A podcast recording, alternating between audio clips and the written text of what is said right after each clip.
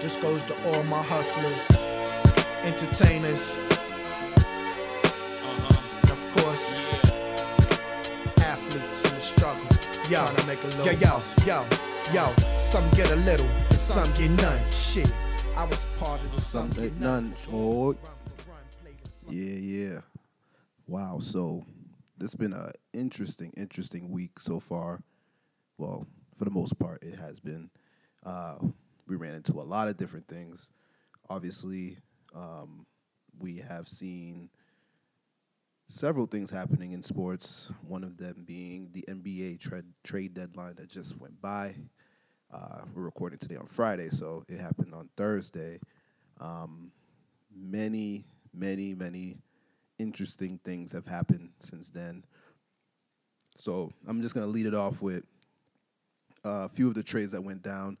Um, but before I go too far, uh, this is your host once again, Despain. Welcome to Sports Talk with Despain.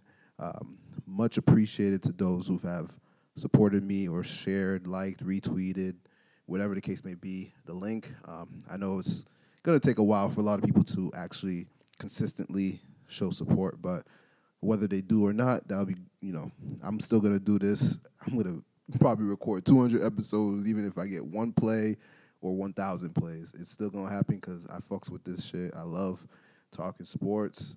I love doing podcasts. I just I just love you know something that I'm passionate about. Um, I don't know if any of y'all ever listened to my other podcasts, but um, I uh, you know I have had like a slight background in broadcast communications because I actually went at 18 years old when I went to college. Um, besides wanting to be a student athlete, I also went for my first semester. I did um, classes and I was majoring in broadcast communications because my dream was to be a sports broadcaster or on the radio. Because I all through my teens, all I did was listen to baseball on the radio, the Celtics on the radio. Like I was like a pure like sports almanac at one point. Shit, I used to read sports almanacs, so I was such a nerd to it. Obviously, when you get older, you kind of like um, you're not really too closely invested every single time because you have to go to work and you gotta have a life. Some of us has families. I don't, but um, some of us has kids. So you, you your focus is a little different, and you don't really focus 100. percent But best believe I don't miss a lot of, you know, what's going on in the sports um, atmosphere. Um, as far as you know, for me, I'm seasonal when it comes to sports. Like basketball is gonna is going into basketball season for me. Um, I, I don't really get too invested within the first 50 odd games that play before the All Star game because I'm very much more invested into the NFL um, and football in general. Um, and then once the Super Bowl's over, then I'm full blown all into the, the NBA. I'm all into the the hoopla of all of it all. Um, NBA is like a freaking soap opera throughout the whole entire week, while the NFL is just a soap opera for the freaking weekend. So it's it's it's exciting. It's cool, and um, but uh, yeah. So that's kind of a little bit of a background of why I have started this. This is not out of the blue. This is something that's been in the talks in the works for so long, and it's just like um, I had e- um, E-Man on last week. He, like he said, it's it's it's a it's a grind. It's it's definitely something you just don't you don't just pick up a mic and get a laptop and start doing that shit. Like you really have to be completely invested, completely consistent, completely all in, and you know you just got to be willing to um, make the sacrifice of taking a, a couple hours out your day to even um, to record um, what you're passionate about. So um, I say that to say this. I'm completely passionate about the NFL and the NBA. Again, there's going to be other sports I'm going to um, definitely dab into. I just need to be more um, educated in them. I'm completely transparent about that, um, which will take some time, and it'll be take. It'll also take the right people for me to be speaking to about. Um, so, uh, we're just gonna move on from there. That was just a little intro. I got a little, I went on a little bit of a tangent, but um, yeah, the NBA trade deadline just passed, and also the NBA um, All Star selections. So it's a lot, it's a lot going on in the NBA right now. There was a whole week of rumors and drama and whatever you want to call it, but um, we're gonna start off with probably the biggest trade of the of the week, of the day, of the year. it was um, the 76ers finally getting rid of Ben Simmons and acquiring James Harden. Um, they had to unload a few other guys with Ben, um, Seth Curry, Andre Drummond, and two first rounders. Um, I'm gonna get more into that trade afterwards. I think that was a very big trade for both teams. I don't think I think both teams won the trade, but I want to get into it on how I feel for their future um, a little later on during this. Um, and then we had another big trade. It was um, Sabonis got traded from the Pacers um, for Hallibur- Halliburton and Buddy Hield. And I thought that trade was gonna be something of what the Pacers would kind of swing Hield for someone else, and I think they had that idea. Um, uh, they also got Tristan Thompson and Jeremy Lamb and Justin Holiday also left, um, got traded from Indiana. So that was a pretty big trade. A lot of players were involved in this one. Um, I think, I thought that Hield would get swung back in another trade, but um, I don't. I, I, I, all I can really say here is I think both teams also won on this one. I mean, in the, for the long term, Pacers are looking good. Like I know Sabonis is um, locked in on a long term deal, so the Kings can revolve their team around him as a true star with Fox um, at the point. But um, I like I like Halliburton. Um, if I'm saying his name incorrectly, just you know, by all means, let me know. uh, but I, I, really like the kid. He's uh, he's one of those um, type of players that you know sh- come with a lot of excitement. Big time playmaker, um, and he was the rookie of the year last year. So it was interesting to see that um, they even gave up on not gave up. I'm not gonna say they gave up on him, but they just you know they were willing to um, unload him in order to get the rights of Sabonis. Um, I mean, the the Kings know better than I do what they want to do with that, and they're currently in the mix as far as for that bottom that bottom half to enter the um, the playing tournament. So this will be interesting to see how they um, how they do with this. But uh, they kept quite a few guys to build build around Sabonis and and Fox. So this will be fun to watch. It's going to be interesting to see how that team grows going forward.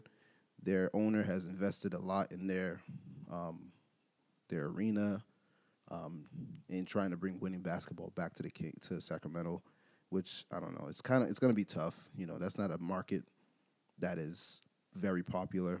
Um, but that was I think Indiana is definitely building for their future as well. They they they look like they were on tank mode, but I know they, they it looks like you know they they're building pieces around who they have. They might make some moves in the offseason to unload some cash and or just simply just build a young core um, with that trade. And then earlier in that in this week we had um, C.J. McCollum. He got traded from the Blazers to the Pelicans, and I really like this trade a lot. Um, they also got Larry Nance Jr. and Tony Snell um, in exchange for Josh Hart and um, Alexander Walker in a first rounder. Uh, I love this trade a lot because first and foremost, you pair him up with Bi, um, Brandon Ingram, uh, and that's a veteran presence that that team may definitely need, especially when Zion finally comes back from the injured list. Um, so you kind of do need that in the West. You need a, you need a, a veteran guy who's been there before, who could kind of teach these guys the ropes. So I, I really like that trade. Um, the next trade I'm going to go over is the Wizards um, acquiring Kristaps Porzingis, and um, they they swung around Spencer Dinwiddie and um. Um, it's interesting, like I believe in the beginning of the week um, there was rumors of um, Dinwiddie not having a very good locker room presence with his teammates. So it's not surprising. It's not. It's not a surprise to see this. The team is. The team is. The Wizards themselves. Um, they started off hot and now they like they cooled off a lot. Like they're not even right now. They fell out of the top ten. Um, while they were for at one point in the season, they were actually the number one seed in the in the East, but that was like eons ago. That was probably like freaking early December. So, um, but that's that that to me that was a. I don't know who really won that trade. Uh, it's yet to be seen. I like Porzingis when he's extremely healthy and uh, extremely like into um, all in with his teams that he's playing with and being the guy. So maybe this is an opportunity for him to be the guy over in, with the Wizards, a new start for him, not having to play under um, Doncic, um, under Doncic's, uh, you know, the, his aura. So it's like it, it's interesting. You know, with basketball, it's interesting to see like that's just how it kind of be for like some stars. Um, they get paired up with who people think may fit their needs, and it really does not end up being the case. Um, there were several other trades. Uh, LeVert got traded from um, Indiana uh, to the Cavs. I think that was my favorite trade out of all the trades besides the the Harden trade because that the Cavs definitely needed some some other you know scorer in their back in their backcourt um, besides uh, who uh, besides who they have now. So, um, you know, it, it works in their favor. Uh, it's a young team. They're third in the East. They're they're climbing. Uh, having that additional scorer to pair up with Jarrett Allen as their rim protector, a young Mobley uh, in there. They have a veteran like Kevin Love, Darius Garland in their back in their backfield. Like you, you you're building up something real nice. Even with Rajon Rondo as a veteran coming off the bench. Like that's a good team. Uh, uh, it looks like a good team on paper. It looks like a good team on the court. Um, as long as they can keep it together, you know, it's it's it's you know it's not it's not expected of them to be world uh, trailblazers out here. You know what I'm saying? Um, no puns, no pun intended. Um, and them missing Collin Sexton for a year, that that kind of sucks. But it's like it's a beautiful thing to see that they're they're willing to invest and be buyers instead of sellers in um, this year's market in the NFL. There was other trades. Again, like I said, like the Celtics, we'll, we'll, we'll speak on the home team. They made two trades. I'm sorry, they made three trades. Um, they acquired Derrick White from the Spurs for Josh Richardson and um, Romeo Langford and a first round first round pick and a future first round pick swap. Um, they also um, traded away Dennis Schroeder, Enes Freedom, and Bruno Fernando for Daniel Theis. So they bring him back home, um, originally from the Celtics.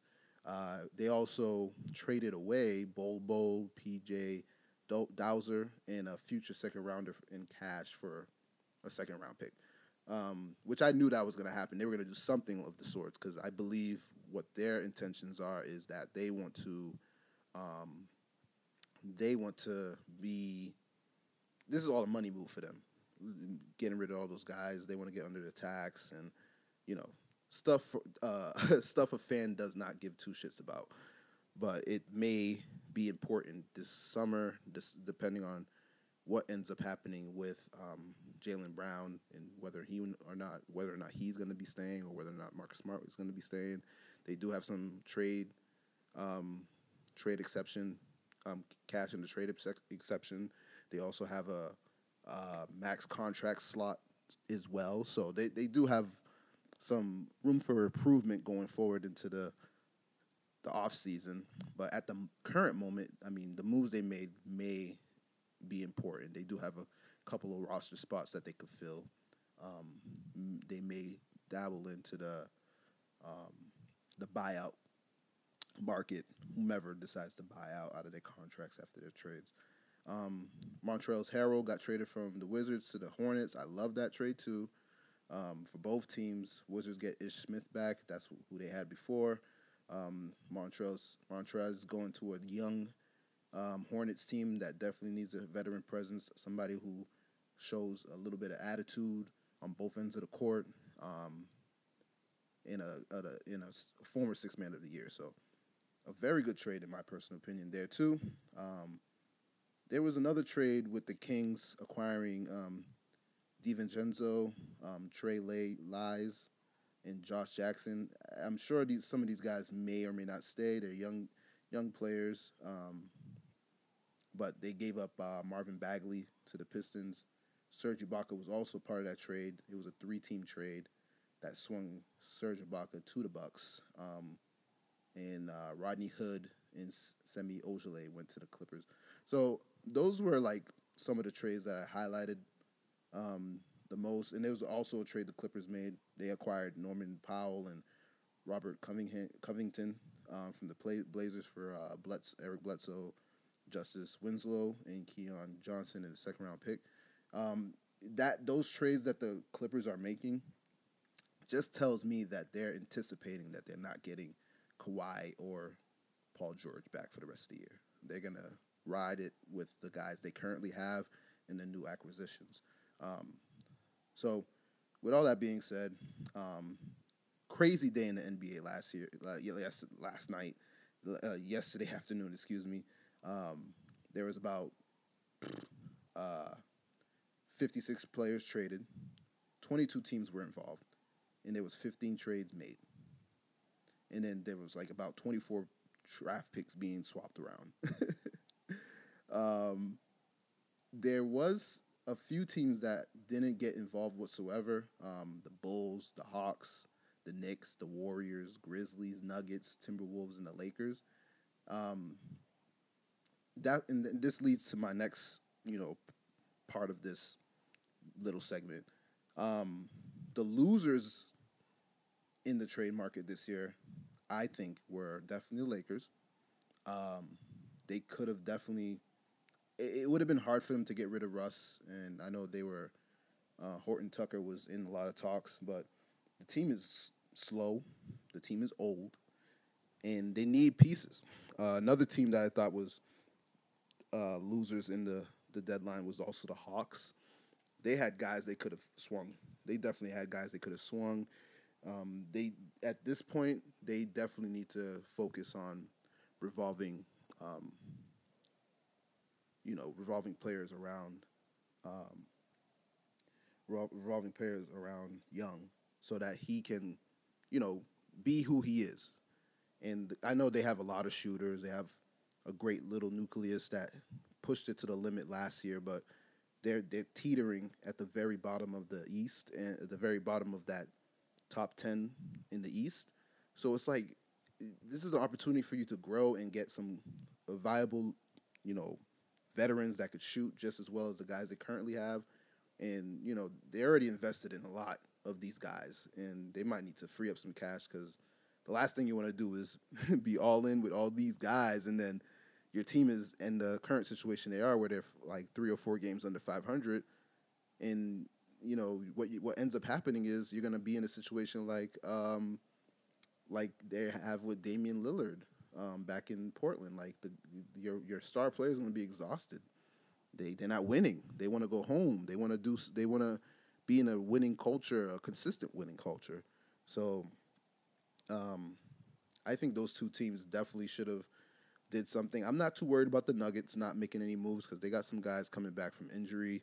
Uh, the Grizzlies, that's not a team I would make changes there. Warriors wouldn't make a change there. Knicks, they it's gonna be it's it's, it's a for a team that's so attractive to go to because it's in the the mecca of basketball at Madison Square Garden and just the aura of it all is is not appealing. Um, they that's a team they need to they need to find ways to attract free agents. That's just what it is at this point. Um, but those teams, um, don't think I don't think a lot of those teams needed to make moves besides the Lakers and maybe the Hawks. But going back to like the winners of um, the NBA deadline. I want to say the Kings. I feel like they were winners, even though they came off as sellers. They were also buyers, so they they they they were looking at their current situation and their future situation. Um, also, want to say uh, Pelicans were a winner in this deadline. Uh, that's a major upgrade for them. Uh, I want to say Cleveland as well. Uh, and I also want to say uh, I'm just looking at the list right now. There's this, you know, there's just not a few. T- there's not a lot of teams that really caught my eyes. And Clippers were big winners in my personal opinion. Uh, I wouldn't say big winners, but they're winners because they they figured out they figured out their best way of adding pieces without losing major ones. Um, but going back to the original trade that we were speaking about, Harden for Ben Simmons, basically. Um, who won this trade? I think both teams won this trade. I know there's a lot of Sixers fans that might feel like, oh, they they came up big, but they got to keep keep this in mind. Um, what they gave the Nets was a big that could off, do well on the offensive boards, and and on a good on a good day, on a great day, if he come if, if he plays up to his usual potential, he's a double double threat at any given evening. Then you also gave him a, shooter like Seth Curry that shot the lights out last year, and that's I think that's something the the Nets were missing anyways because that was a team that's you know for right now they're decimated in, with injuries. Um, at one point they were the number one seed. Now they're the freaking eighth seed, but mainly because Harden was inconsistent for them. You get half of Kyrie for the year, and Kevin Durant hasn't played since God knows when. Um, yeah, he hasn't. Kevin Durant, I don't, I don't, I can't see when he last played, but it's been a while, and I think he's on his way back. Uh, Joe Harris hasn't played all season, so it's like majority of the season they've they've they've had guys who haven't played. So once they got they get Joe Harris back, and Kevin Durant can um, be Kevin Durant again, and you add Ben Simmons to the mix, and let's say for let's say that New York decides to lift the the mandate on the vaccine um, pretty soon, we're talking about a team that could really make a lot of noise, whether you like them or not.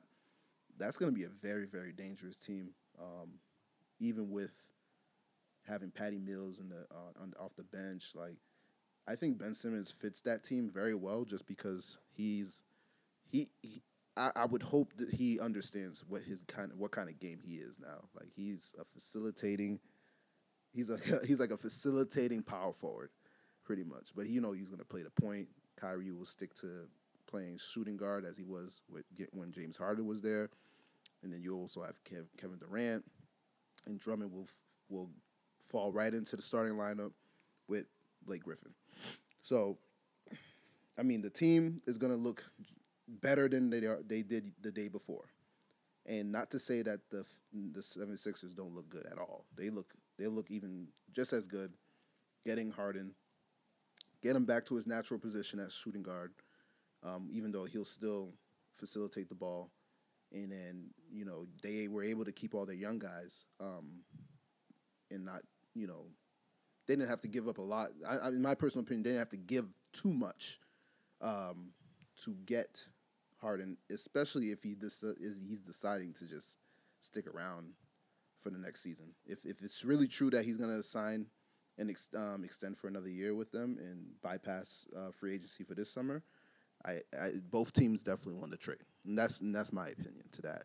And um, but it, it gets a little, gets a little spicier with uh, the whole drama between you know Ben and you know his current team with him and Embiid's relationship just ever since that playoff series it's just been shit. And then I mean I'm sure it was kind of like a little messy before that but it's just it's just a shame you know you you bring you you invested on a first round pick on two guys that you know they they've been through a lot them too you know, they they started both their careers injured, and then when they finally were healthy, perennial all stars, perennial all pros, um, perennial defensive uh, all defensive team players. You know what I'm saying? Like these are these are, both these guys are amazing players. Um, unfortunately, Ben was is, has been in his head since the playoff series, and I don't know if it's because the fan base has gotten to his head or he has no support from his teammates and he has no support from Doc. All those things are a possibility. I don't know. Uh, we the real story will come out from Ben's mouth, not from us. Um, as far as Harden goes, um, reports are that him and Kyrie weren't weren't really seeing eye to eye, in which I, I'm not surprised because Kyrie has already has a reputation as a teammate to other players, especially other star, star players. And funny enough, he had a great relationship with a lot of Celtics players, which I was uh, that's still kind of shocking to me. but I'm I'm sure because those guys were super young. But when you when you throw a Harden in the mix, it, it does make things a little hard because that's a veteran man. Like when you're a veteran, you come to a team, you you're stuck in your ways with certain things. But when you're stuck, when you're brought into a team with other superstars, the treatment is hard to um, spread out between the three of those guys. You know what I'm saying? Like Kevin Durant is a one for that that franchise. We all know that. And then Kyrie was their A two because that's the two guys they they invested in first. And then you have Kevin Durant vouch for James Harden to come in there, and James Harden was begging to get out of Houston. And then when he when that's finally been finally happens, I don't know. Maybe the New York the New York media pressure or the pressure being in New York definitely caught up to Harden eventually. And not to say it affected his game, but because he had to, you know, somebody has to compromise. You know what I'm saying? And he was the one to do so when it came down to it. And I thought he was down and down for the role he was playing, but you know, we see it now. It's not working out. He's out of there. He's in Philly, and Ben is in in Brooklyn. It's gonna work out for both franchises. The drama is gonna is, gonna quiet down until the playoffs, when both players uh, show themselves once again as we truly believe they are um, as players. Excuse me. So um, again, it, it, was it's very interesting, and then to to make the tea even hotter uh, during the All Star selections, Kevin Durant uh, instead of choosing who we believe is his uh, friend as his final pick for his All Star team, he chose Rudy Gobert, which is very interesting and um, led to a lot of laughs on TNT and I think it's just funny. And, and you know, both guys are gonna be fine. I, I, don't. I'm not worried about it. I'm happy for Simmons being able to leave there, and he's gonna be playing with his um, uh, Olympic teammate uh, Patty Mills. Harden will be uh, back to his role being the the A the one B to the one to Embiid's one A. Um, in the games that Embiid can't play because you know Harden's a very durable player. Uh, when his his hamstrings not, you know, popping out of its off the bone, he's a very um, consistent, durable player um, for Philly. So I, I, can see it all working out for those guys. Um, so yeah, that it was the trade deadline went down. And then we also had the selections. I'm not to really get into the selections because you know it's not that deep. I don't really, I don't really care for the All Star Game selections. It's really trash to me, to be honest with you. That's my opinion. Um, is the All Star Game exciting? Yes. Uh, is it worth watching? Yeah, it is. Is it an expedition? Yes. So why would I give a fuck about it? You know what I'm saying? Just like the Pro Bowl that went by this weekend don't give two shits about that either. Like there was players that were being that were selected as reserves that shouldn't be reserves. So it's like it makes it so much more unattractive. It's a touch football game. There's nothing nothing exciting about it unless you're gonna bet money on there. There's no point. Uh, and I say that to say this. We're gonna move on to the NFL. Some great stuff happened there as well. Uh, we had the NFL honors last night as well. Um, for honors. Uh, we had a lot of players winning awards this year. Um, we're gonna start off with. Before I get to the NFL honors, I want to speak on like the the Hall of Famers that finally got in. Uh, which um, one of them that made me the happiest was being that I'm a Packers fan and I've been rooting for him to get that opportunity for so long.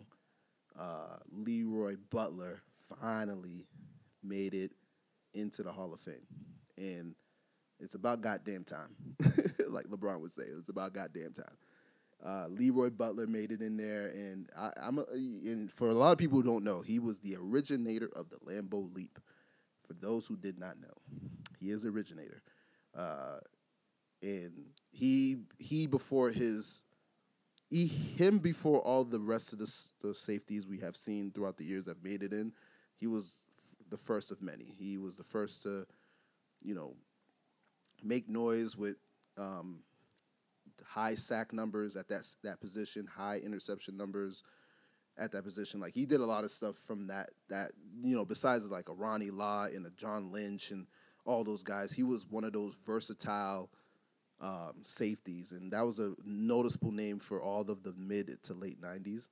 Um, Tony Boselli, another um, another uh, that's the first Jaguar to make it to the Hall of Fame. Another like lifer of a franchise who made it in. Um, he was um, an All Pro, a Pro Bowler with the with the Jaguars, and he was also, I believe, their first ever pick when they expanded um, with the Jacksonville Jags. Um, he made it in. We have Cliff Branch of the Raiders, another lifer, uh, great receiver for them. Uh, he got his postmortem uh, induct, induction, which was it's amazing to see. Uh, we also have Sam Mills. He also made it in middle linebacker for the New Orleans Saints, and he did a few. In he uh, joined the Panthers when they uh, expanded to the league. Um, he also inducted postmortem. Um, then uh, this one in particular that I liked was seeing Richard Seymour fi- finally get his induction. Because you know what the, the the craziest thing is like that New England Patriots dynasty, for as great as they are, they they will they won't have a lot of guys go in, but he's one of those guys that definitely deserved it.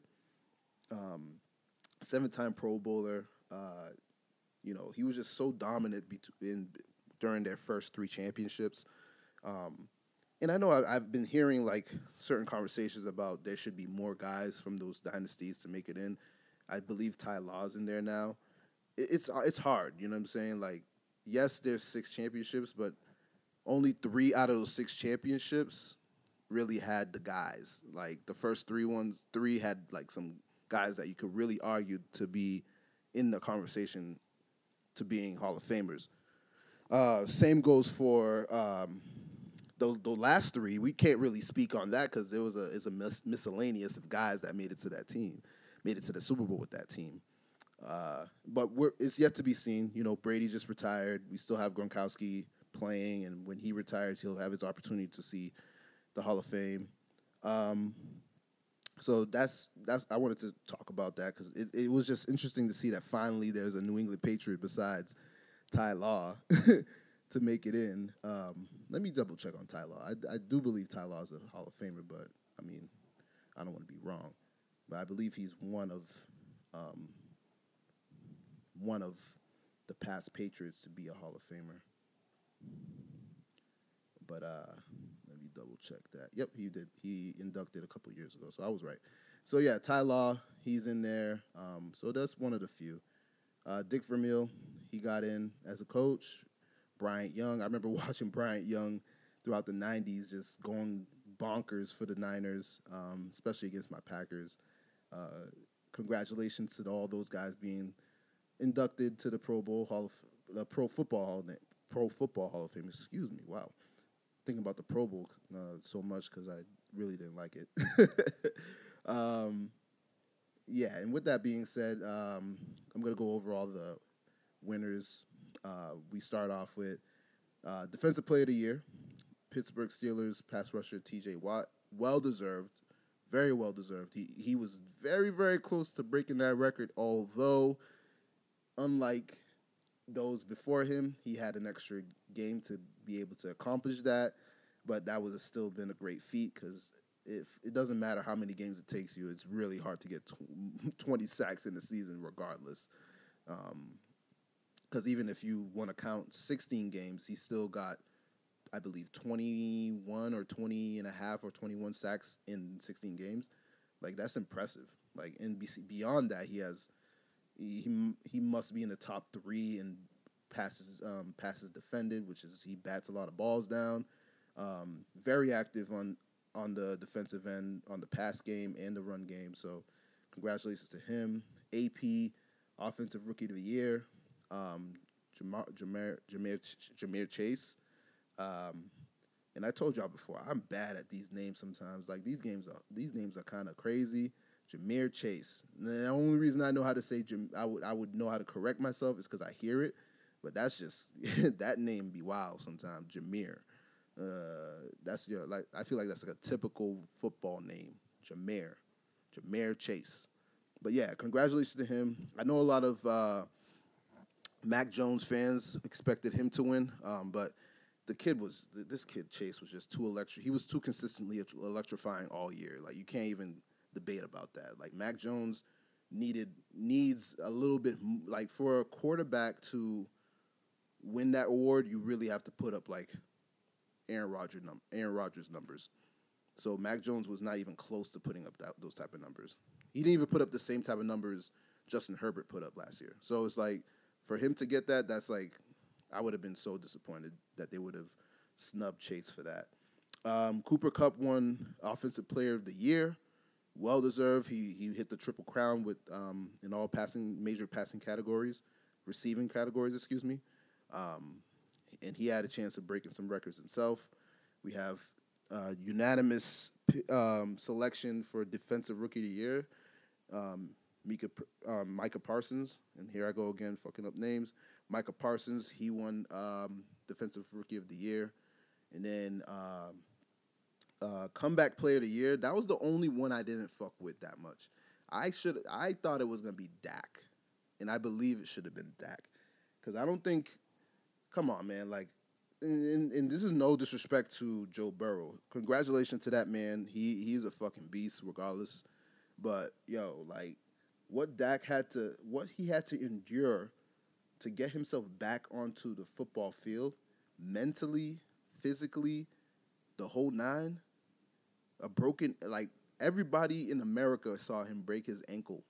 Like that was that's just fucking disgusting. What happened? Like not to say tearing your ACL, your MCL, and those major ligaments in your knee is um, easy to come back from. It definitely is not. It's really hard to come back from those type of injuries. But what Dak Prescott did and the type of numbers he put up throughout the season, uh, I, he, he I thought he deserved. You know what I'm saying? So, but either way, he, he you know, congratulations to Joe Burrow on that one. Uh, you know, not to say he didn't deserve it. I just thought Dak Prescott definitely needed deserved it more. Um, also, Coach of the Year, Mike Vrabel, I think is well deserved. I personally would have gave it to Bill Belichick um, because of the work he did to. Um, pretty much, he coached a young rookie quarterback in a team a team full of free agencies that he got in, He was the one who was able to get those guys in, and on top of that, you know, with how they how well they played from October to the beginning of December, like that was that team was extremely dominant for a little bit, and um, I thought he deserved it. But Mike Vrabel definitely coached through a lot of adversity with how the team how injured the team was and um, being the number one seed and all those great things. So congratulations to him. And my the last but not least, uh, the the most valuable player in the NFL once again is Aaron Rodgers.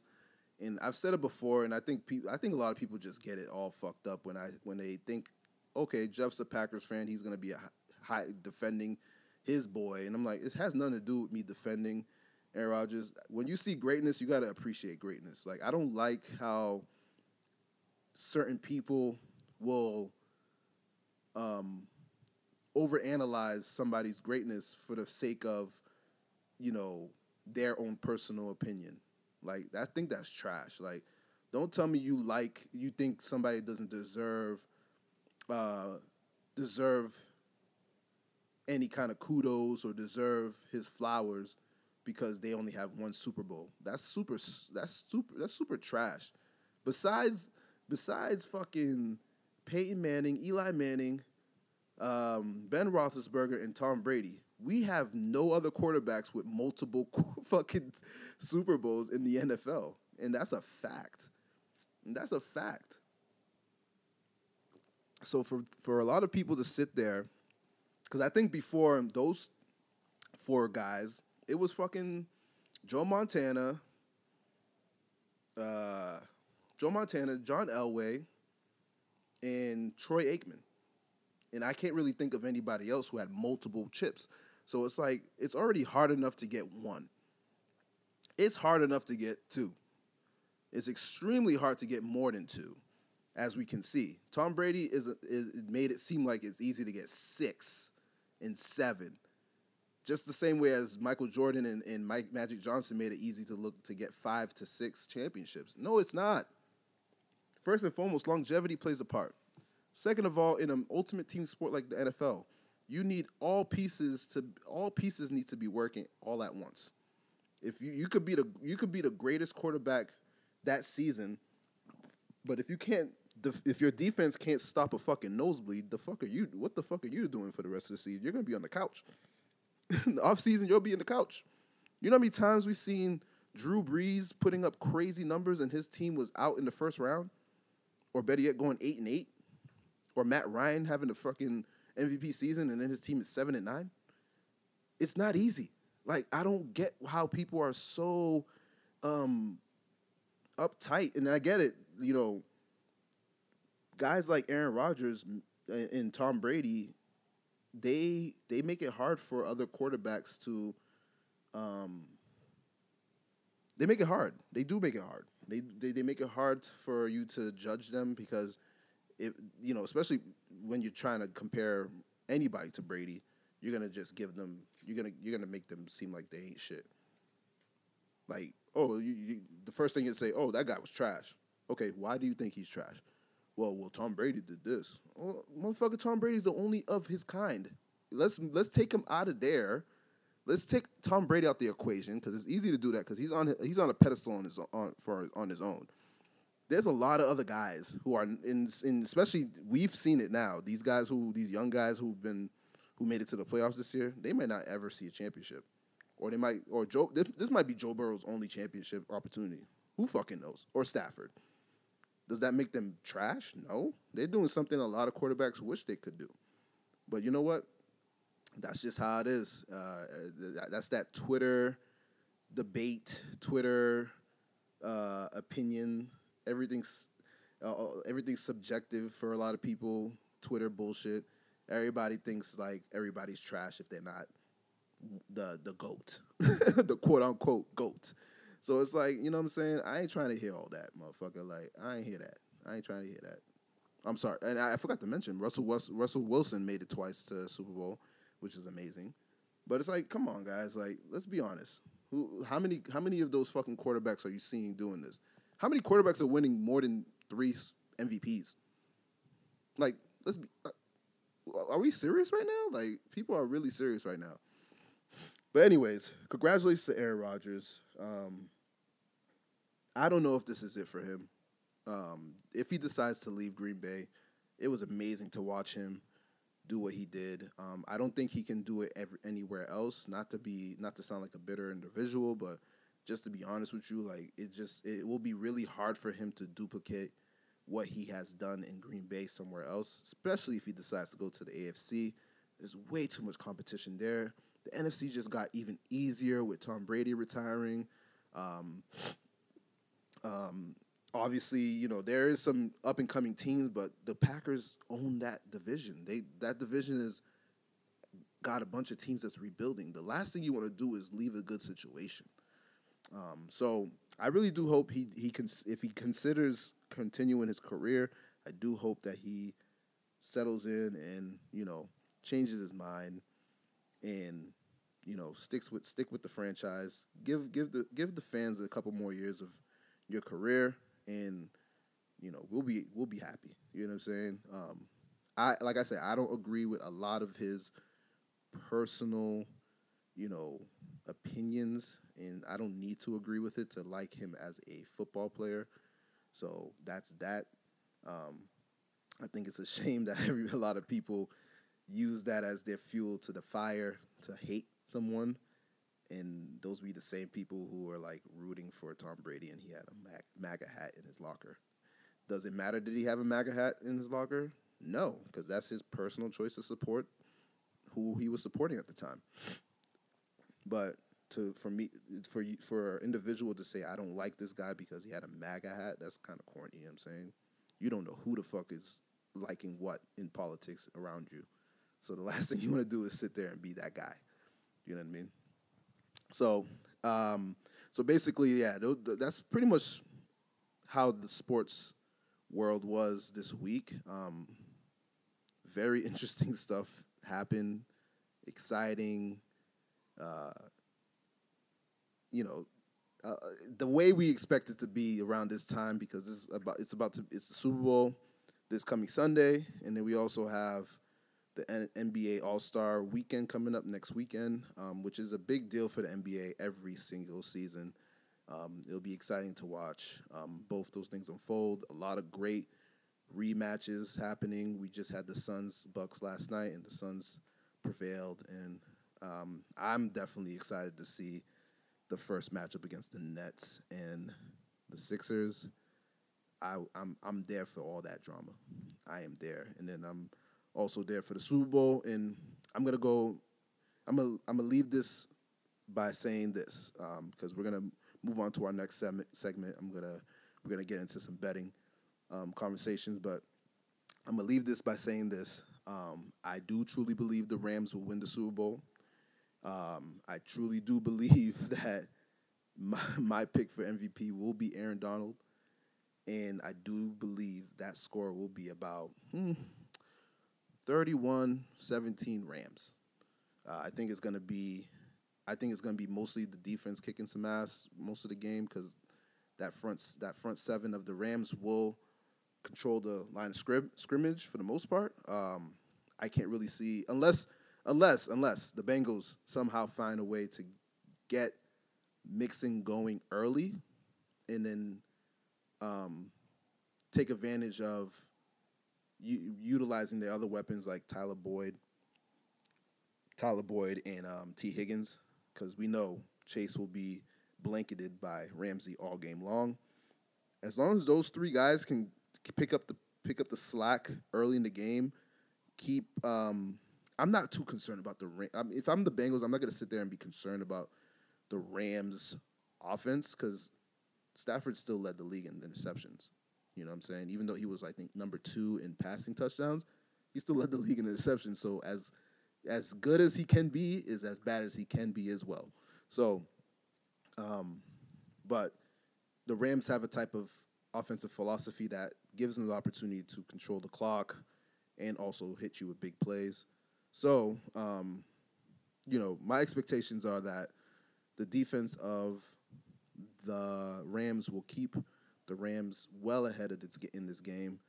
Um, the the limelight the I, I, have been expecting the limelight to be too big for uh, for Joe Burrow and that offense all year, all throughout this playoffs. And hey, I might be wrong again, but I do truly believe this time around it's gonna really catch up to them it's a young team, man. Like it, you have to expect that you know the limelight's gonna catch up to them. You're in LA. The Rams are waking up in their beds. Not waking up in a hotel room. They're waking up in their beds all week. They're comfortable all week. You know what I'm saying? The pressure is not the pressure is on on them, but they're gonna feel comfortable having that pressure on them because they've been home for like about three weeks now. So I choose. I picked the Rams to win the Super Bowl. So this will be a great game to watch. Um, it won't be as uh, uneventful as the Super Bowl of last year, but then again, who knows? It might be. uh, while I'm watching a little bit of the previews of that game, um, we might be seeing Joe Burrow running all over the place for his life, while the Rams defense is suffocating him to death. So um, this will be fun to watch. Uh, so uh, let's see. Uh, we're gonna hang on tight, ladies and gentlemen. I'm gonna bring in a, a guest, and we're gonna talk about sports betting for this weekend. All right. So, all right, Brody. Uh, yeah. Thank you for coming on. Uh, we're gonna. This is like the first time we can really talk about what's the locks, but I definitely want to. Um, I want to pick your brain and you know ask some questions because you're more you're more an advanced gambler than I am, and I don't know if you want to consider yourself a gambler or just a sports bettor. Uh, I mean, however you want to spin it, you know, in sports, sports investor might be like the you know the politically correct term. You know, if you're doing this the right way, but you know, um, I wouldn't necessarily. I probably would say I'm more of you know not beginner, but probably novice. You know, I'm still learning every day, but um, you know, trying to perfect the craft. But you know, it's uh, um, it's something that you really got to dedicate your time to. Um, so, and I do this part time, so it's you know, there's a lot of guys that you know that do this full time and uh, make a living off of it, and that's their livelihood. You know, so um, I'm just trying to you know, just doing it for fun, but you know, trying to you know make some money at the same time. Word. So when you first when you first started doing this shit like when you did it, you were like, what, what, was like the first big amount you won when you did when you first started uh, sports? Man, I remember when I first started, I was betting like five dollars a game. You know, I was just dabbling. I didn't. I didn't want to. I was scared to lose money. I didn't really know what I was doing. You know, so I didn't really want to risk a lot. Um, to begin with, you know. So it was just kind of like, you know, if I lose, you know, five bucks, 10 bucks, 20 bucks, 25 bucks, you know, it wasn't a huge deal. You know what I mean? So I definitely started off really small until, you know, I was able to uh, learn, you know, over time and become more confident. All right because I know I know when uh, I think it was what, a couple years ago you got me into it. I was kind of I was kind of I wasn't sure if I really wanted to do it because I was like I hate I'm not a big I'm not like if you if you swing me over to the, the casino you give me fifty dollars that's the fifty dollars I'm gonna spend. but I know uh, you know yeah. there's a lot of like um, different promotions they do and so on. So you know that was you know when you when you put it like that it was it made it a little bit easier for me to like be comfortable doing it. Um, when you when you first got into it, I'm I'm, I'm assuming you probably had other people who were already into it and they were giving you good good insight and whatnot. What kind of advice would you give somebody like who's very new? You know, over here in Mass, it's not greenlit for sports book betting like legally yet. Obviously, there's people who do it illegally, but you know, it is what it is. But we're like the only state one of the only states in New England besides Vermont, and I think Rhode Island does it too, but like you have to go to an actual casino. Um, I, we're like the only state that's truly not doing it. So for someone who's in Massachusetts and a state that's most likely going to get sports betting out here, what would be your like? What is one thing you want to tell somebody who's not even who's kind of like skeptical of doing it and just not sure what to do, like what would be the first thing you would tell them? I would say, you know, if you're gonna get into it, you know, the number one rule is is don't bet more than you can afford to lose.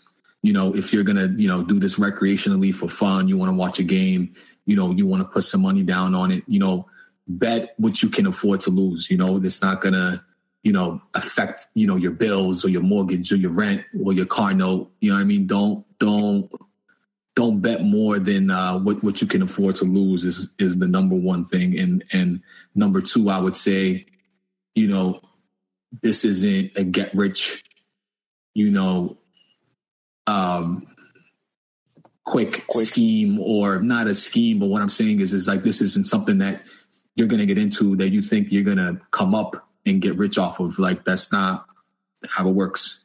Um, gambling on sports is very difficult. Um, so I mean, you want to do it recreationally for fun. You're out, you with your boys, or you're at home, and you want to put a couple dollars on a game.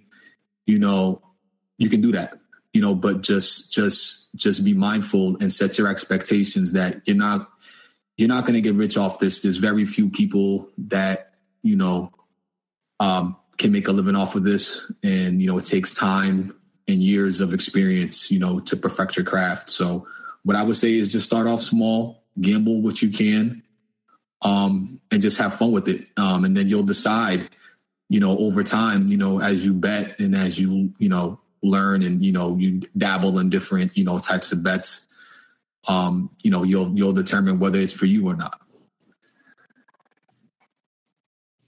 I feel you, and and that's a good. That's you made some good. You gave some good advice on that because somebody like me, like I'm, I'm, I feel like I'm still new, and I know we've had numerous conversations.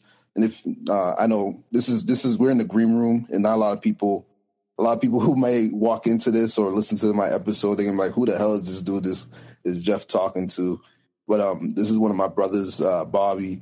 Uh, he lives in Philly. He's originally from this area, um, but um, you know what I'm saying? Like he he he gives great advice more than just you know bet betting and gambling and stuff. But when we do have conversations about sports, it doesn't revolve around it. Um, and I say this to say this, like I know we've had numerous conversations, especially after the Packers lost. And you know it, it is a little emotional when you lose a little bit of money especially if you had your like throughout the day i know you were like all in all in. You're like i'm all in with um i'm all in with the packers right?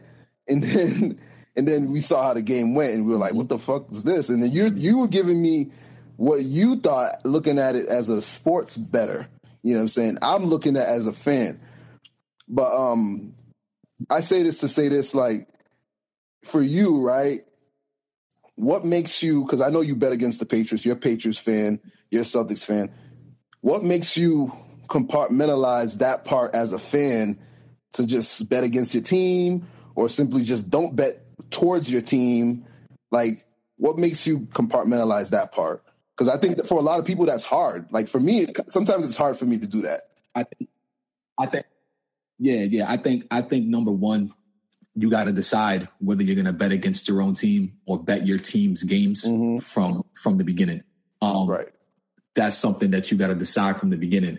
Um, you know, at the end of the day, you know, if you're trying to make money gambling on sports, you know, whether it's your team or not your team, if you find an advantage or you find an angle that you're confident in whether your team's going to lose or not there's multiple ways to bet you know there's multiple ways to bet that specific game that your team is involved in. Now if you're if you you can say hey you know what? I want to bet this game but i'm not going to pick a winner. I'm going to pick a total i'm you know i might pick a total. I might pick a prop. Um you know along those lines, you might decide to bet the game in a different angle. But I think you need to make that decision from jump. I think I think most people are scared. I wouldn't scared, not really scared, but like like like you said, it's emotional while you're watching the game. And let's say your, your team's in a situation where you know they're going to lose, you know, and it's like here you are rooting on your team to lose, but if you're actually being real with yourself, you know, you know your team's not going to win every single game. You know, you you know where you know you know when they're probably going to be put in a spot where they're going to lose. Right? So or if you know, so you just got to kind of be real with yourself and if you're willing to do that or not, but I think you right. kind of got to draw that line in the sand from the beginning. You know what I mean? And you could either bet your team or not, or just avoid those games, period, or just bet a different angle on the game. You know, you can bet a prop. Again, like I said, you can bet totals. There's other ways to bet, you know, a game that your team is involved in. So, you know, I would just say those two things, you know, just just you, you just have to be you just have to decide from the beginning you know, if you want to bet against your team um, or in games that your team is involved in. Right. And I, for me, like, for me, like I said, I can't really. I'm such I'm such a fucking sports fan. Like, it's hard for me to really like switch that off. Like, if I'm going, I'm watching the, like maybe the Celtics, I probably would bet against them because I, I you know, for basketball, kind of a little bit easier because a longer season. You kind of some of these teams, especially like the Celtics right now, seven game win streak, and I know you have your own little like um I don't know what, what word I'm looking for, but like theories and like your own your little th- analytics to why you would bet you would bet towards a team like that, or even like a prop on like a Jayson Tatum or a Jaylen Brown because you see you see trends, right? So like for me, I probably would do it with the Celtics, but like when it comes to like NFL, it's hard for you. It's, it's, unless your team is like kind of mediocre. If you have a good team, you kind of don't want to even go that far and say, "Hey, I, I, I expect yeah. them to hit the hit the the the spread." You know what I'm saying? Because uh, it's it's for, first and foremost, it's not that easy. You know what I'm yeah. saying? Um, so when I see that, like when I see shit like that, it makes it hard for me to like like bet against my team. But um what I want to ask is like if somebody's new to this, right? What what would you what would you say is their best bet like off rip like you want them to would you tell them to do money line first uh, at their first tr- crack at it or um, bet against the spread or bet or you know take the over the under what, what would you usually um suggest for those who are newcomers? That's that's a tough that's a that's a tough question. I mean, um, you know, I think you have to have some sort of an understanding of sports gambling in general to start off. I think most people need to, you know, take the initiative to educate themselves first before they decide whether they want to bet, you know, the spread, mm-hmm. bet the money line, um, bet the total or any other derivative, like derivative meaning, you know, you're betting uh, player prop, you know, you're betting, you know, first quarter, you know, first half, full game, depending on the sport. Um, I think you kind of just need to go into it right. very slowly um, and just learn. You know, um, there's a lot of resources out there now um, and probably existed before I even started um, great podcasts, great uh, YouTube shows um, to where you can educate yourself. To be honest, um, because it, again, this is not easy. This isn't you know get rich. You think you're going to put a hundred dollars on a game and you're going to hit everything and you're going to be, you know, a millionaire or you're going to come up, you know, quick. No, you'll you'll be humbled really fast. You know what I mean? Uh, you you you you will be.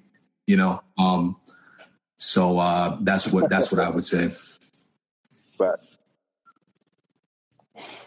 okay, um, but I'm saying like so. Let's. I, I know it's that that's like a it's a little bit of a loaded like question, but it's like what I'm saying is like I'm let's say I'm new and I'm I, I walk into a sports book. I have no idea what the fuck I'm doing.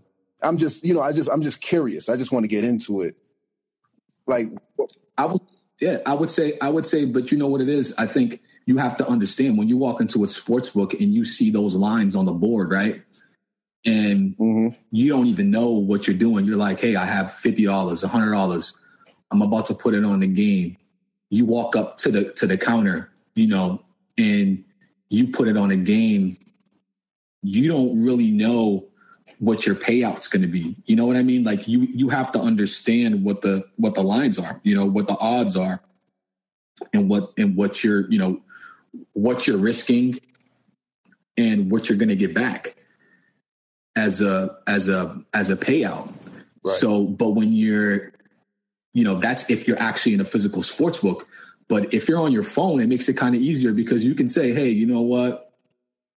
I think I want to bet the spread," and you tap on, you know, minus three, and you start plugging in what you think, you know, you want to bet. Let's say it's twenty bucks, and then the return is, you know, 10, you know what I mean? Or 15 or 16, depending on what the odds are, you know, and then you'll say, hey, but the money line is like minus 200, right? And everybody wants to come up, right, Jeff? That's the thing.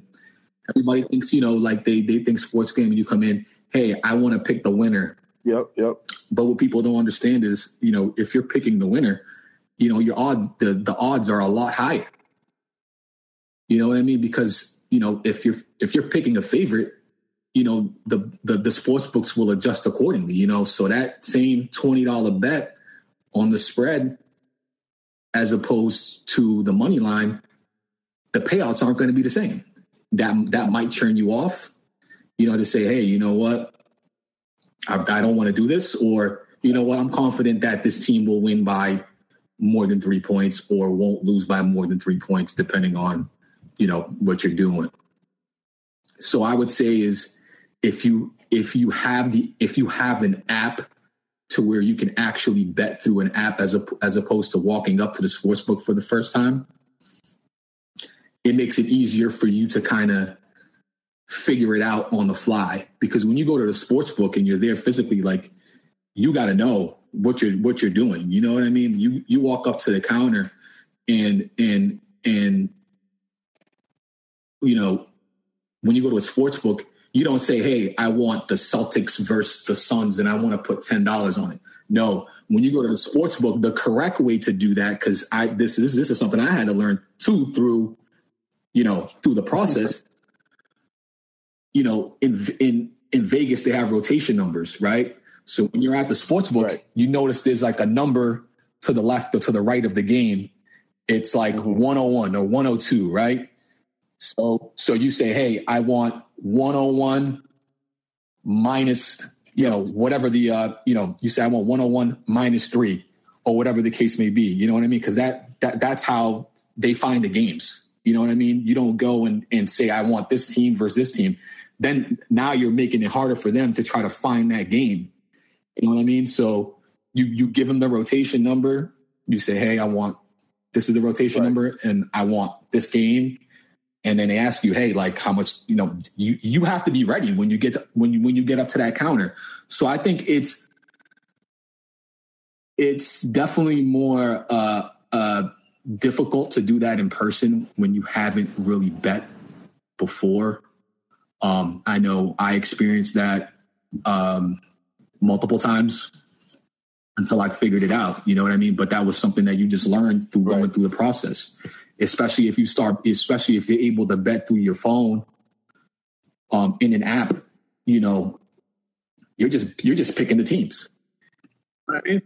That shit is super convenient, by the, the way. Teams. No, but it's great to be in the sports book with the app, your phone, and yeah, being able to yeah, and, and, being able to watch the board at the same time. So, but this is some, but but these are things that you learn, you know, over time. Like if you really want to dabble and be serious in this space. All right. So my next question for you is again, we're going we're talking about newcomers, right? And I mean, I know people use the mm-hmm. term like talk to me like I'm a second grader.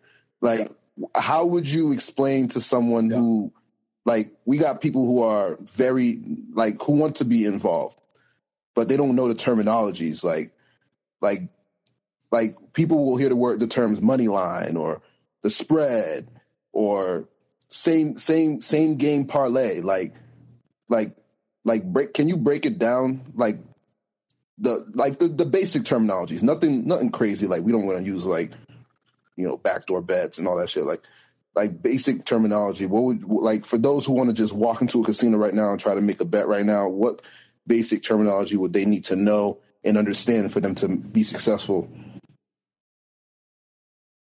I mean, if you if you just understand, you know, the uh, the point spread, money line, and total, mm-hmm. um, you know, to, for for starters, and how that and and and how that works. Um, I learned through you know other people. You know, our good friend Bobby Lukes. Um, you know, when I was first yep. starting off, you know, I asked him many questions you know, I didn't, you know, and if, you know, over time, you know, he would explain, I would Google. Like if I didn't know, you know, I would Google. Um, I think I think that's the one thing that I would I will point people towards um, first to kind of get you know the lay of the land and you know the term the, the different term the, you know different types of terminology and um. Options that you know are available to you when you when you're about to make a bet i think most people learn from other people. You know what i mean? It, so and then you kind of take the initiative on your own to you know do the research and do your due diligence and say okay okay like i need to understand you know what what a spread is. You know what i mean? So if you're looking at you know a game and you know it's the patriots versus the buffalo bills you see um that plus three uh, under under the spread column you see the patriots plus three the bills minus three the plus three means that the Patriots are basically getting three points.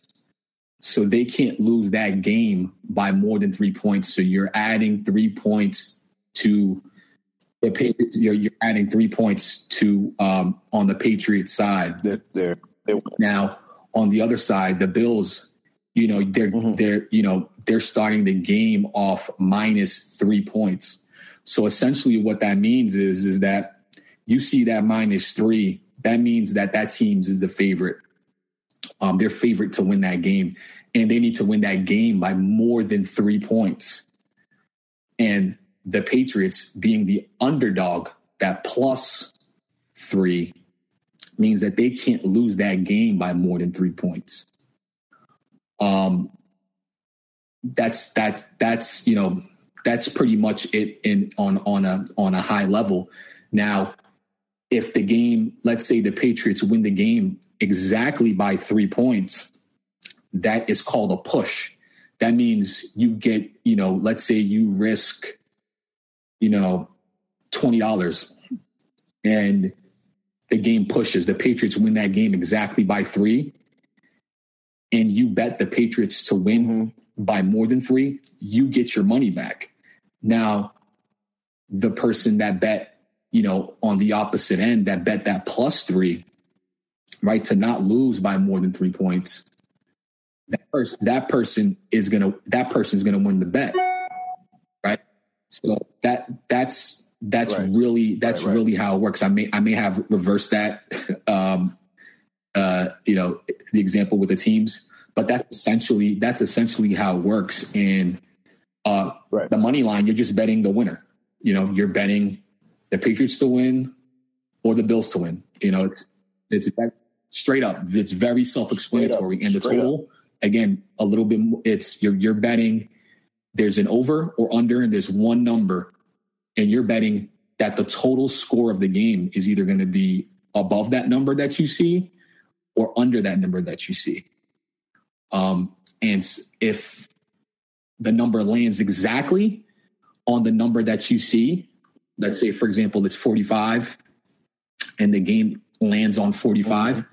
then it then it's a push. The same way as if the team that's favored to win by three points wins by three points exactly, you get your money back. It's, that works the same way on the total. But you know, if you say I if you bet the under and it's 44 points, or you know, you bet the over and it's 46 and above, then you win your bet.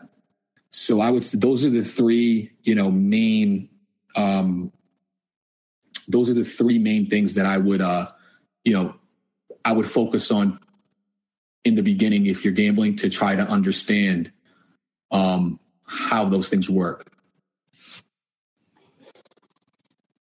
Okay. But uh, I mean, I mean, I know, I, I know, I understand all that stuff because you you've you've taught it to me and brought it up pretty easily. Like I said, explain to me like I'm a like I'm in second grade. Like explain to me like I'm four years old. Like straightforward, and you and you would give me an example. You would show it to me and all that good stuff. But yeah. the I think one of the, the major things that's confusing to some people is the money they'll they're gonna win from it. So like they look at, for example, I'm looking at the Rams Bengals game for the Super Bowl. They got the Rams minus four in the spread. But then you see a number underneath it that says minus 112. Explain that to the those who are listening. What that would that how that is broken down as far as how much you're going to win and all that good stuff. Okay, so the so that when you see that minus that minus one twelve in your example, so you're betting, you know, it, it, to to make it easier, you're betting. Let's say you're betting a hundred. Let's say you're betting, you know, a hundred dollars, you know, in that in that world. You're betting a hundred and twelve dollars to win a hundred dollars, or in other words, you're betting one dollar and twelve cents to win a dollar, right? So that's that's that's really what it is. So now when you start mm-hmm. going into different denominations of 20, 25, 5, 10, 15, that's when like when you have the app and you just plug the number in there and it tells you exactly what, you know, it calculates, you know, what the payout's going to be based off what you're risking.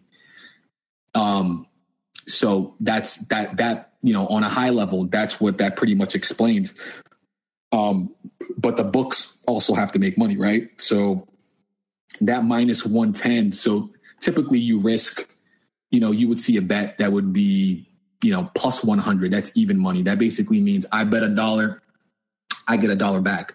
But you typically don't see those unless it's a live bet or, you know, it's um, a prop or, you know, or you're betting an underdog that, you know, that that the probability of them winning is is is is is low. Um, or if you find an edge that the sports book think it's it's it's it's low, but you may have an edge to where you think that you can hit that bet. Uh-huh. So when you see a minus one ten, that ten cents is basically what the book is take is is what is is the sports books um taking that bet. You know what I mean? Because they they're in it to make money, right? I mean, you're going to hit the bet or you're not going to hit the bet, but every time you make a bet, they're gonna they're gonna take a piece of that pie, right? So that's that's called a vig, right? So, and then let's say you see like right. in, in, your example, you see that minus one twelve. Now on the flip side, if you saw plus one twelve or plus money,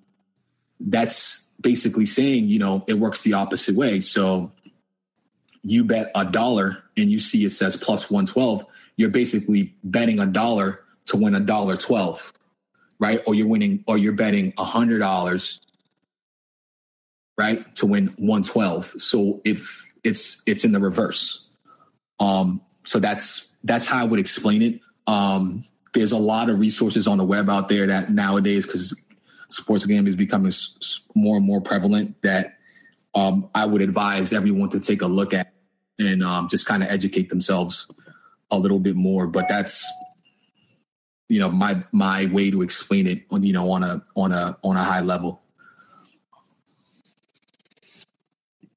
Okay okay.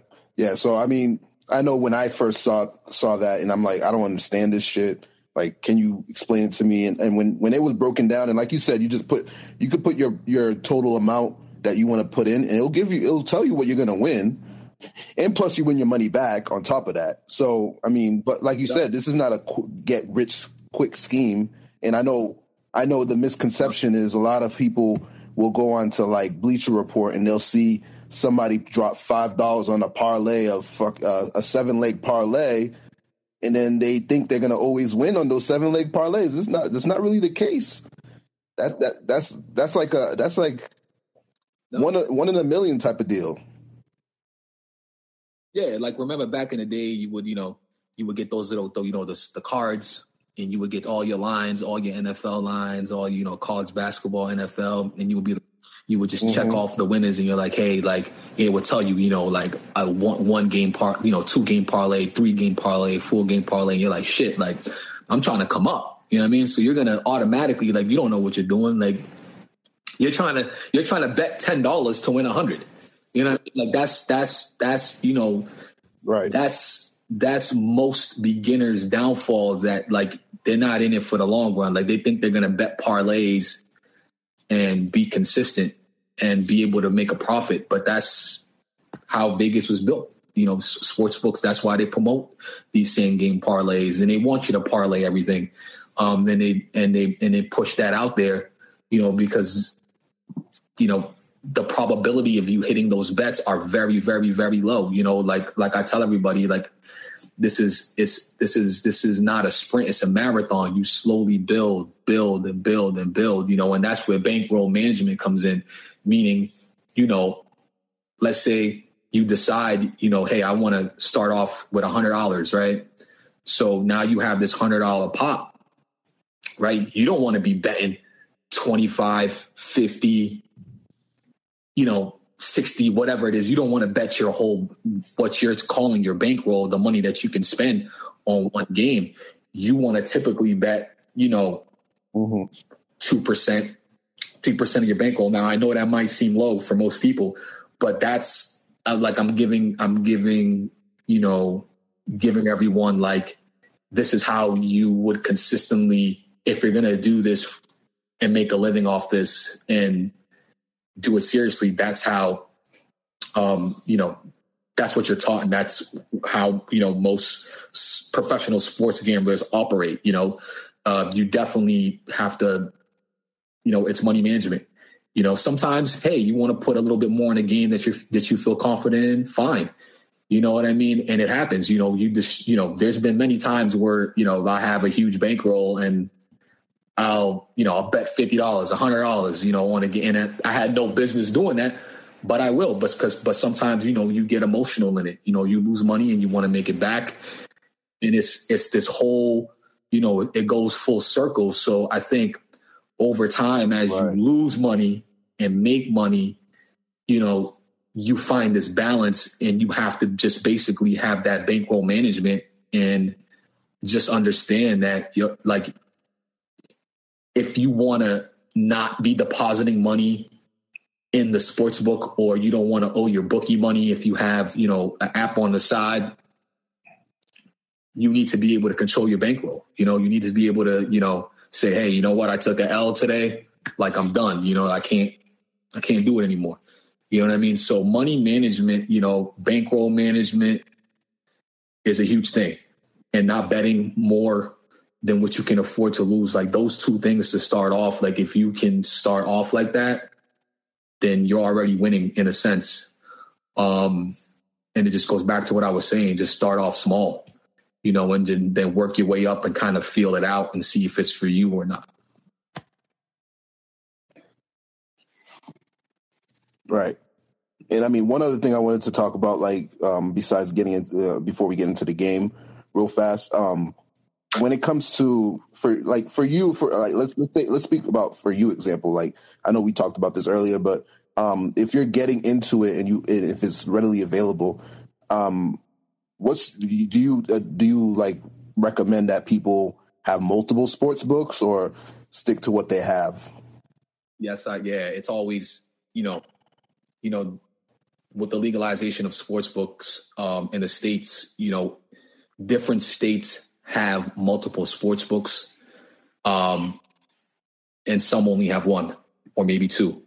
Um, you should always have multiple options because those lines that you see, you know, those money lines, those totals, those spreads that you see can be different across multiple sports books, right? So it's like, why why would I want to take a number on one sports book um, th- that you know, if I had multiple sports books and there was a better number on another sports books, I, I, I always want the better number. Your goal is always to get the best number, meaning, you know, you always want the best spread, you know, the best total, the best money line. If you're betting props, you know, the yards, you know, points, um, you know, et cetera. So you always want to get the best number.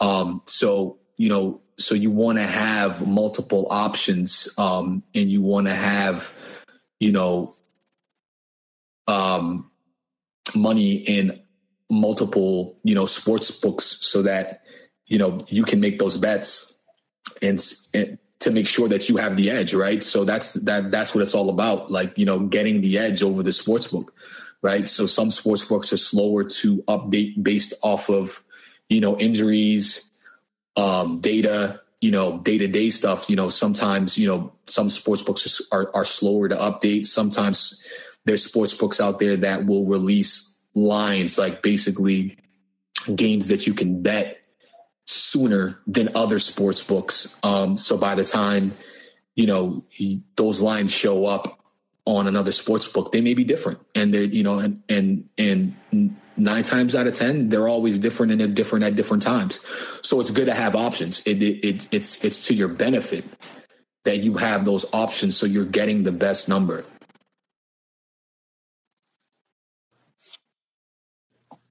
Okay, okay.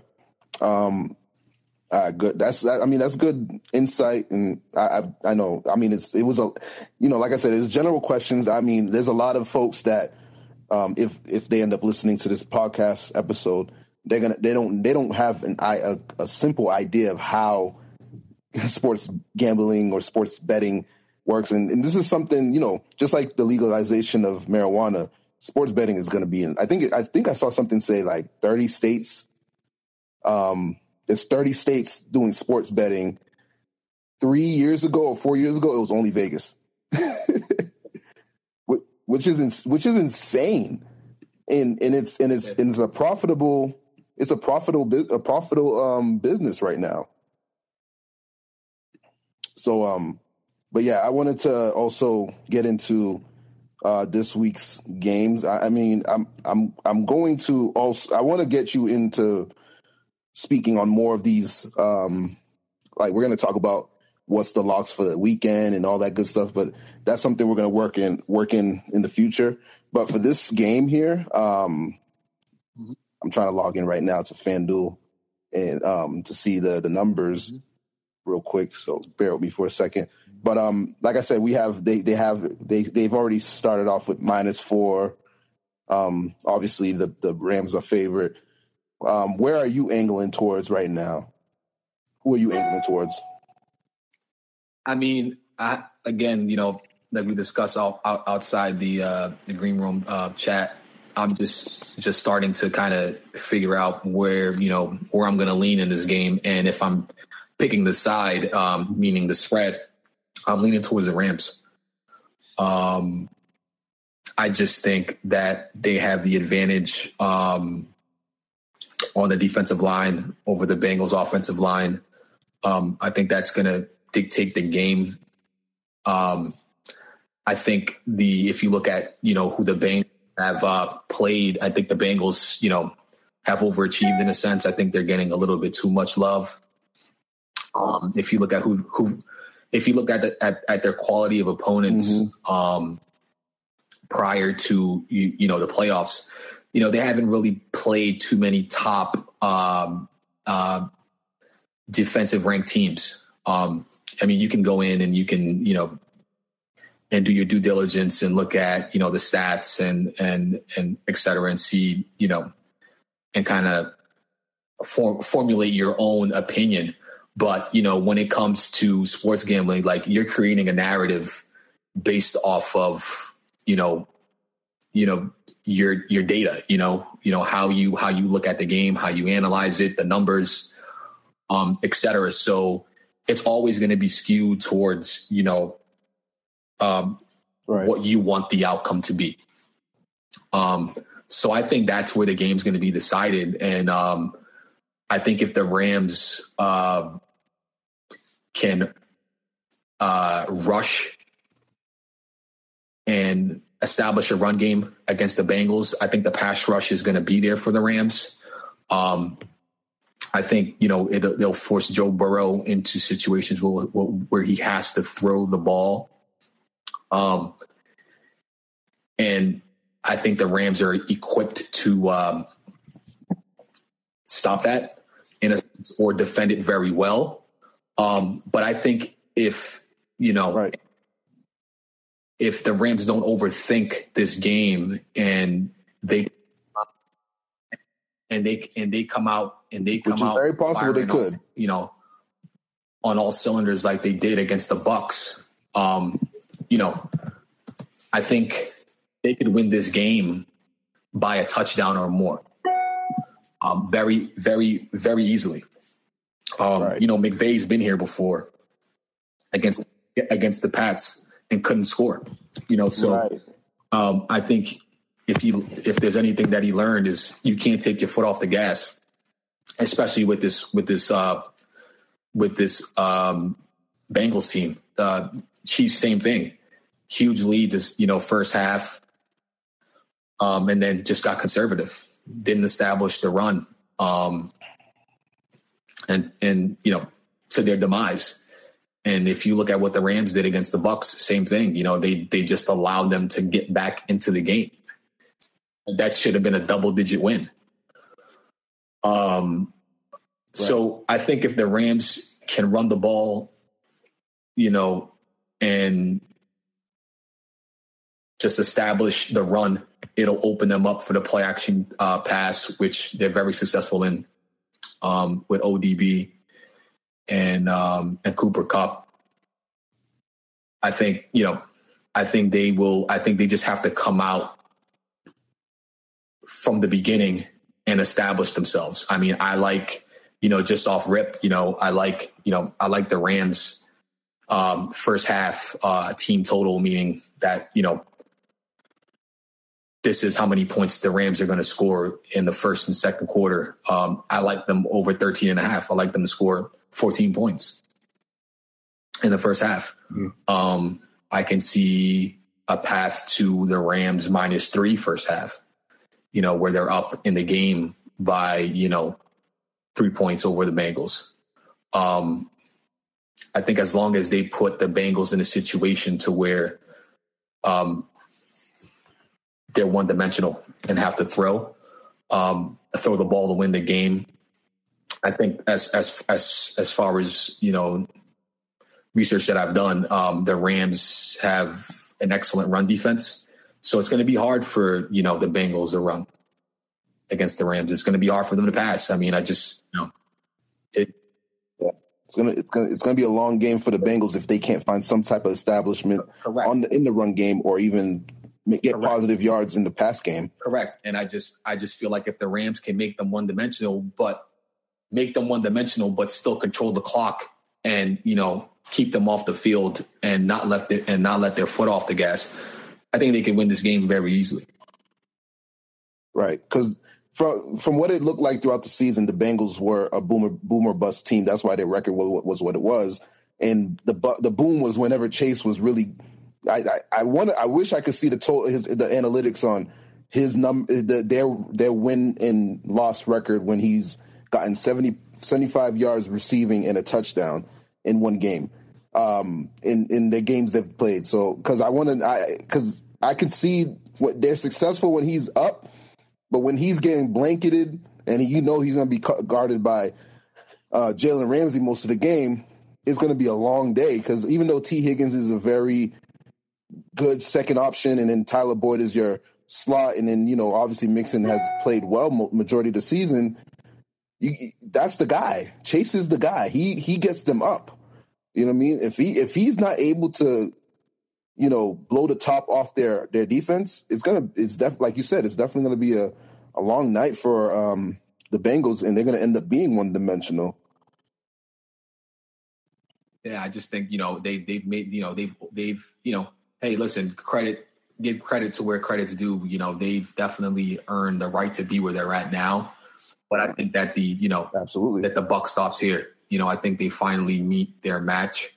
Um, a team that can you know exploit you know where they're you know exploit their weaknesses, and um, I think a lot of people um, are not giving enough credit to uh to the Rams. I think if you look at most of the public, like you know, we're you know we're talking about people that don't really um follow football or just follow gambling in a sense, you know, they're, you know, people think, you know, they it's it's it's recency bias, right? So the like, hey, the Bengals have made it all the way up until this point, you know, I'm gonna rock I'm yeah. gonna rock out with them, you know what I mean, until the wheels fall off. You know what I mean? That doesn't make that doesn't necessarily mean that it's you know that they're the right side, you know, that that's the team that you should be picking to win.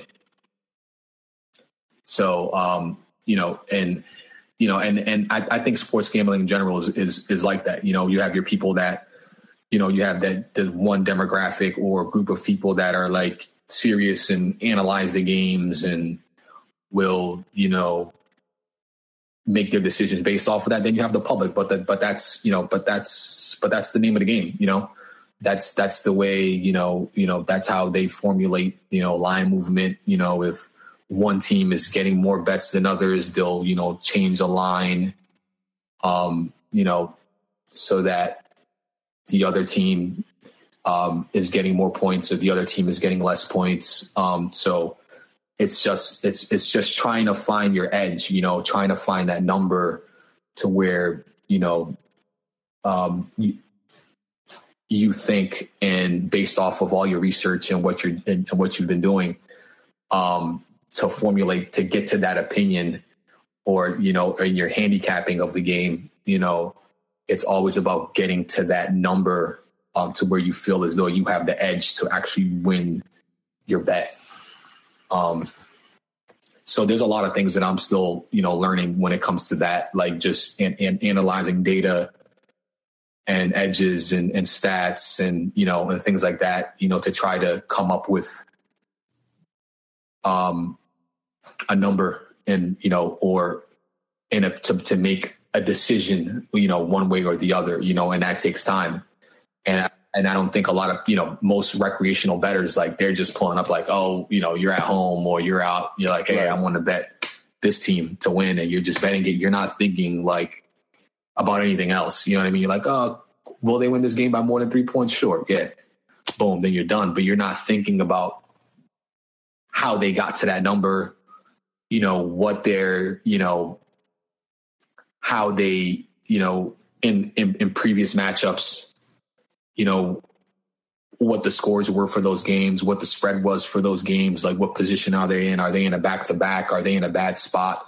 Depending on the score. injuries, are they? You know, is this a you know um, a revenge game? You know, which injuries. You know, I I uh, I, I like to harp on. You know.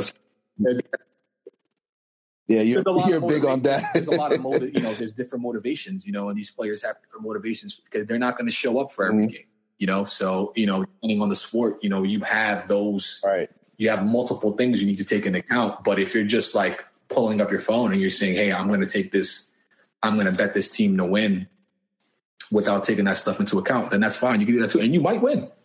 You might you know? Well yeah i mean yeah the like yeah. you're probably and, and that you know? and that's and, and that's the thing every, to anybody who's listening. And that's the thing. He's not saying he's not saying to go and be completely politically correct with everything. You could absolutely do as you please. you know what I'm saying? You might you might hit. You might get your bet, but the likelihood is still very slim. I'm sure if you looked up the probability of some of these bets, they they, they still could be slim. That's why they're bets. there's, there's a good chance you may not win it. But if you do win it, props to you and salute. But don't think you're gonna hit it again, hit that same bet again the next time. Absolutely. Absolutely. So again, like this is not a get rich scheme. You're gonna have your ups and downs. You're gonna be, you know, you'll have your hit a stride to where, you know, you're making money and then you just hit a bad spot and you some L's and it's a it's a it's an emotional mm-hmm. roller coaster. But that's why you gotta that's that's one of the constant battles is not trying to chase. Like if you you know you lost fifty dollars or hundred dollars in one day, and now you're trying to find a way to make that money back in the same day. Like just take it out. You know, just find the next day there might be a better game to where you have a better ed, you know, to where you can find an edge, or you know, based off of your research, where you where there's a high probability to, you know, where you can win. You know what I mean? So I think you know it's the constant. There's that constant battle um, with that. So you know, again, it's just, you know, I, I would, I know I keep on saying this, but just you got to start off slow, you know, and just experiment for a little bit before you, before you dive, before you dive right, right in. Yeah. Before you go head first and everything. Um, all right, cool. So, I mean, we're going to, we're going to get to the end of this and I want to definitely, um, get to the, uh, original point, which is giving the people, what your locks of the weekend, especially well, more or less for the locks of the Super Bowl. Um, I'm gonna I'm gonna ask you what your locks are for the Super Bowl, and I'm also gonna ask you what your locks are for any props as well. Okay. And are we basing this off of FanDuel? Uh, yeah, we'll, we'll base it off FanDuel. I think I, I just looked at it as well. I know we talked about this. FanDuel and DraftKings are virtually identical. Um, the odds are a little bit different, just a, just slightly different by a few point for a few uh, numbers off. But um, we'll, we'll base it off FanDuel. We can we can base off FanDuel. Okay. Um, again, I think I, I think I kind of uh, touched upon what I what I like. Um, I think my um, I am definitely a, on the um, side um, for for this game, so I will take the Rams minus the three and a half or four, whatever you can get, and just understand that these these numbers change. You know, we we can be giving what we want now or or you know giving our opinion and what we think um uh you know what the line is currently um based off of the line off, off you know based on our opinion and it could be minus four it could be in a minus three and a half tomorrow um but i i don't think it's i think these numbers will be in between three and a half and four um but for you know the green room um, purposes of this conversation, I would say, you know, I, will I'll go with the Rams minus three and a half or four. I think the Rams win this game by a touchdown. Um, the other bet that I like is the um, if we're looking at FanDuel, um, I think I touched upon it. The Rams team total. Um, let's see here and that's 13 and a half. I take the over, meaning that they're going to score over 13 and a half points, meaning they're going to score two touchdowns or more. So, the, so you, you got the Rams scoring virtually 14 in points in the Correct. first half. Correct. I like that bet. Correct. I like that. I like Um, that lock a lot. I like both those locks definitely. Correct. And I mean, you can also you, you, you can also take them minus three in the first half. And the great thing about it is you can you can say, hey, you know what? I think the Rams start off fast, and you know they go up in the first half, and then after that, you don't have to bet the rest of the game. You know, you don't have to bet uh, the Rams minus four uh, for the complete game. You can just you know you you can do these first half bets and be done, and just watch the rest of the game. That's that's the beauty about sports. That's the beauty of it. Yep. You, you you can focus on the game on and as a, be a fan. Yeah, absolutely, absolutely, absolutely, absolutely. So, um, you know, those I would say those are my top three um, bets for this game, Jeff. Um, I don't know that I have any particular uh, props just yet. Um, I would say I would say if I'm gonna I would say if I'm gonna if I'm going to Mhm. um, bet any props, I would probably be looking at the Bengals under rushing um, rushing props. Um, whether that's Joe Mixon, um, whether it's the entire, you know, just in general, rushing props for the entire team. I just don't think that they're going to be able to establish to run this game. Um, and um, I think if you're going to take any props, Okay. um, serious props or not serious props. I mean, it's it's up to you. I think that like the, that's the best thing about the Super Bowl is that you you you you get props for stuff that you don't normally get for like for betting NFL games. So you can have fun with it. You can bet five dollars, ten dollars, Yeah. whatever, two dollars, whatever it is. Like you can you can bet like 10, 15 different props. You know, because they have so many options. So this is not like we can't we're not having like the same conversation Yep. that we would be having on props if it was a regular NFL. Yeah, so that's why like I haven't really got there. There's so Regular many. season, yeah. Um, Because I because I know I know the most popular prop bets during the Super Bowl are MVP, coin toss, uh, whether or not there's going to be a safety in the game, uh, predicting the game total, like the total, the, the actual points of uh, both teams. Those are the most popular ones usually um, in sportsbook, and I know probably the second most popular thing to do during the Super Bowl money wise, if you're betting, is like squares. Some people do squares to predict the end of a quarter scores and shit like that. But um, mm-hmm. yeah, yeah. I mean, I mean, you know, you can do like today. I was hearing, you know, like like there's a lot of there's a lot of trends. Like when you when you when you start looking into all this stuff, like you'll you'll get into a situation where you'll see like you know you start reading articles, listening to podcasts, and um, YouTube Super Bowl breakdowns or whatever, you'll you'll hear like a lot of trends. Like I was hearing a trend today of you know, will there be a, a touchback to start the game? so, and we definitely seen that a few years ago with um, Peyton Manning. Like you know, and I think and I think the probability of there being a touchback, I think, is higher than someone actually returning that first kick, and it was based off of.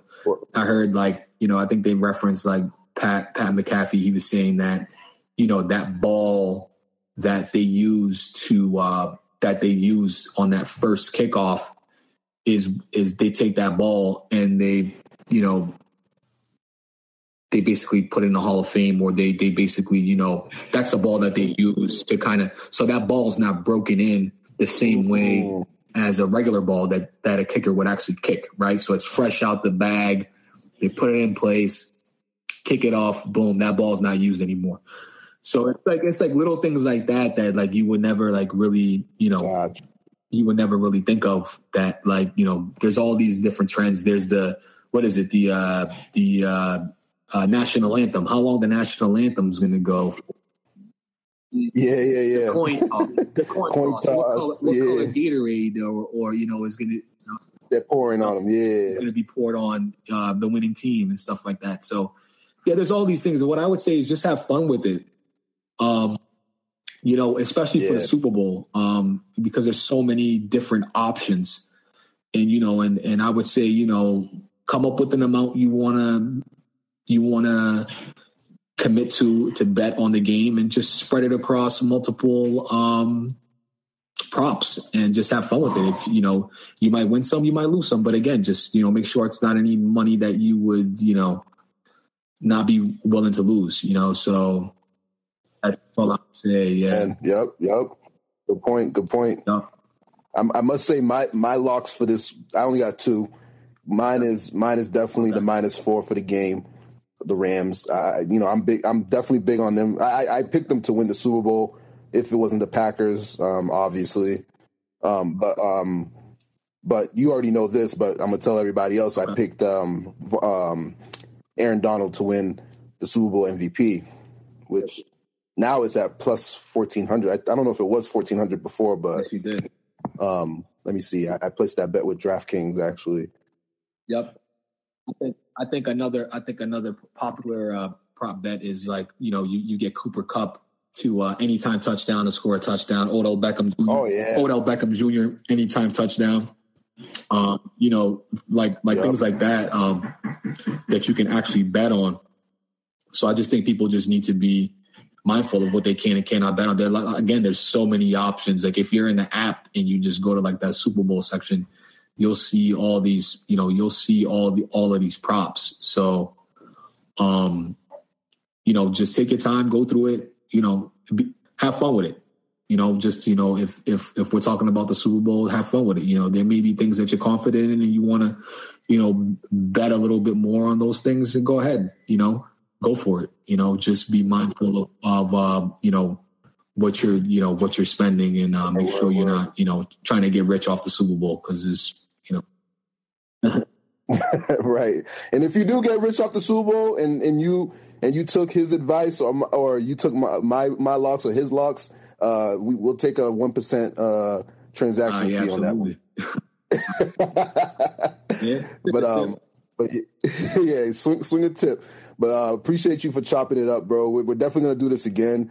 It would probably be a little bit more organized. We we had a little bit trouble getting into the room, uh, a little bit longer than we needed it to be, but uh, definitely was uh, good to chop it up. And I think this is it was really insightful, and I think a lot of people will uh, who are listening will um, take take take everything they can from this because I, I, know I definitely have people who listen from different states that are able to bet, so they'll be able to take advantage of this um, good information. Yes, sir. All right, my brother. I appreciate you, my dude. You already know, man. All right, All thank right, you. For, thank you for chiming in. All right.